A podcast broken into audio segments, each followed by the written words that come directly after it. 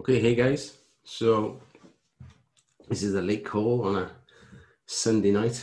Um, I thought I'd share some of my uh, my week with you. Um, this week has been quite interesting, probably since last Sunday. So I just wanted to read a couple of um, excerpts from my uh, from my journal. Uh, I've been following through on my on my value statements and a few other things, but what I have been doing uh, as often as I can and remember it's my review of the day. So just to give you some background flavor, last Sunday we went to the our flooded house, which is no longer flooded, but it's still a lot of renovation requires to be done.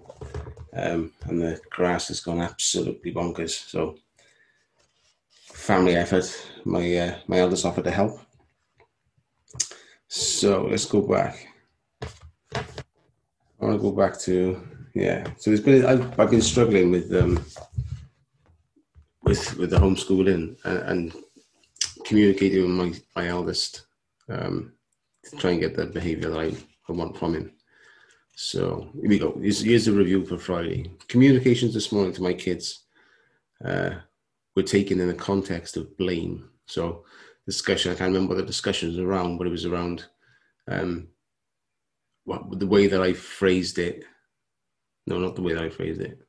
They took my communication as me blaming them for something, which I, I later apologized for, but I was also curious just to understand what, what it was and how I framed it that led it to be perceived as blame. Um, and oddly enough, it was just my, my daughter's default thinking. They, the, one of the words that I had used, um, no, the words that I used, uh, uh, the way that she took them was based on one perspective, and that one perspective that she had was of uh, was like a negative um, connotation to it. So that was I got as soon as she said it, I was like, "Oh, that's interesting." So, what did I just say to trigger that response? Because I don't ever want to be laying um, you know, lay, laying blame on people is not the way to get the, behavior you want. So I'll move on. So with, uh, with Kenzie's discussion was around um, quitting subjects in school and how people can do that. Uh, I do not believe this to be the case. And said for pupils to quit a subject, there would have to be further discussions with parents and teachers um, to ascertain any implications or the reasons surrounding the decision. So that you can see the you know the sort of discussions we're having and what's going on. Um, it's also really useful to have my uh, my uh, my daughter in the room with when these discussions are going on around homeschooling because she provides a completely different perspective to my uh, my son's perspective, and almost like a, it's a nice balance. Is because it's not he's, it's almost like he's not being told, but then to hear from someone that's you know, I suppose on a on a level or he, he takes it better from his sister he does from me. But I know he's got an issue with um, uh, what's the word? Discipline, discipline. Receiving any information from me, especially if there's anything about it that is trying to improve behavior from him. Um, so is um, oh, I can't remember the name now. Okay.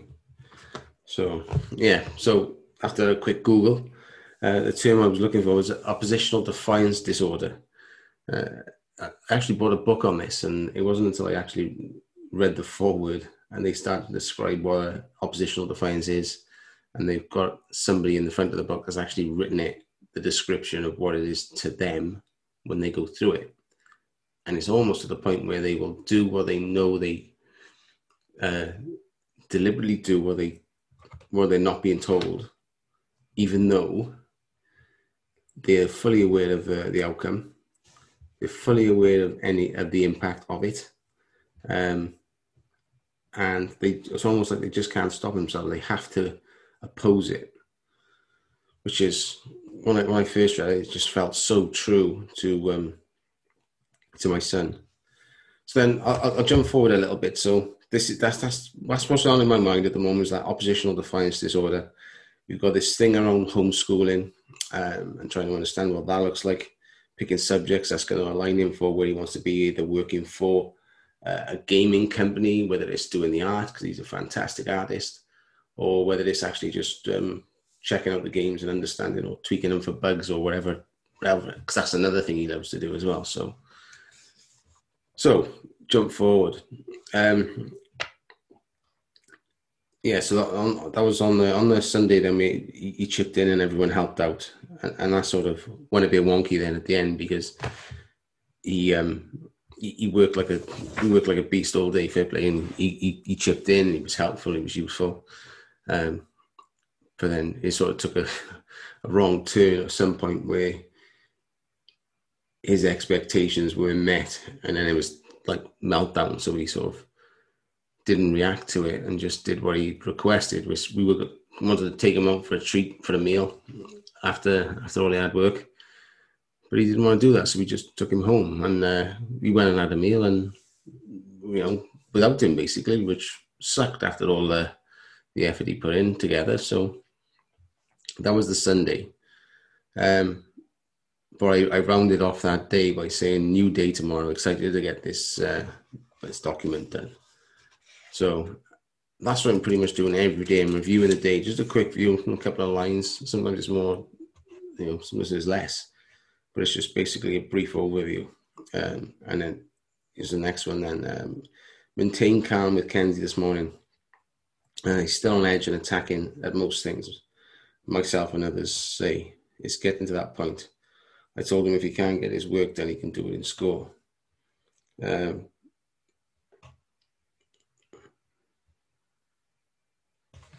yeah, so it took a zero tolerance approach with his attitude and behavior because if he wasn't going to play the game, neither was I. So this sort of went a different direction again. Um, I find it very difficult to for me to remain non-emotional. Uh, I must find a frame for his communications that is not so evocative. So this this is me talking to myself. Uh, the way it is at the moment, he will have no more. He will have to be to move. where it is at the moment, he'll have to move out if the behaviour continues. Um, it's it's becoming unbearable. Um, so, but on that day, and that was on the Monday, we is, is one of my one of our coaches taught us something called um, sit, ask, and listen. Um, and I do it by writing it down in the journal. So the question that I put out was, what would be the best course of action to address Kenzie's behaviour? So the next day, I was downstairs. Um, I'd mentioned about going surfing, and Kenzie's usually not up early enough or not interested, so that's fine. But I, he was downstairs early that morning, and I called up the stairs to my daughter. Anna, is it you coming to give me a hand with these surfboards, or can you come and give me a hand, please? Um, yeah, but it's probably wrong. But I usually tend to ask Anna because she's most accommodating with having, being helpful. Um, however, this morning, after that, the morning after, Kenzie had said, "What's wrong with me?" I said, absolutely nothing. So I said, would you be able to give me a hand? He said, yeah, no problem. I'll be there now. But normally it's a case of, yeah, well, where we going? What do you want to hand with? You know, 50 questions. But he was just willingly offered, um, which then led to us going up the house, getting the surfboards, putting the surfboards on the, on the, on the roof, and bringing them home. Um, my daughter decided she didn't want to go surfing. Youngest didn't want to go and it just turned into a two-man expedition to the beach in the rain, which was awesome, um, and some really rare one-on-one time with my son. The reason for this podcast tonight is sometimes we can hit these obstacles and they feel so overwhelming and they're so reactive and emotional for us because they really strike our buttons. Um, and sometimes we're at a complete loss. So if we're at a complete loss because we're so close to the problem we're, you know, we're deep into it, we're emotionally attached to it, the outcome of it.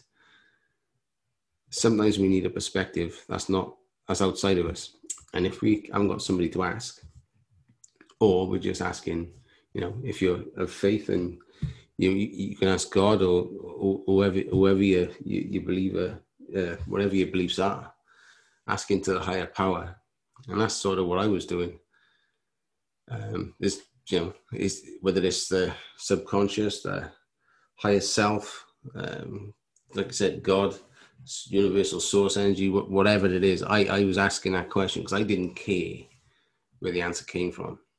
Broadly enough, the answer didn't come in the, in the form of an answer as in a response, which it has done in the past, or it'll come like an immediate thought. As soon as I write it, I get an immediate answer, or, or I'll sleep on it, and the next morning it'll become clear. And you have some random thought just drop in, and you think, well, I, I don't even think that way. So where did that thought come from? Um, but I thought it was it was fantastic. I, I'd written that down, and the next day the answer had come. The best way to engage with him.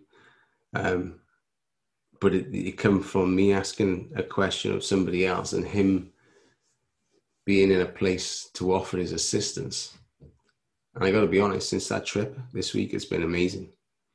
Um, and it's partly, I'm, I'm, starting to wonder if, you know, if it's a sort of like a, not a shout for help, but a, a attention, you know, a form of um, wanting some one-on-one time, some personal one-on-one time, because it's, it's rare because it's you know it's three children, and we're trying to get our business going.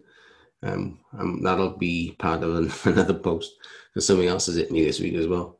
Um, so I find it difficult to make one-on-one time with everything else that needs to be done. So I'm starting to understand that um, you know that is a, a very important component that I need to provide to put myself in a place where we can communicate rather than be at at odds with each other.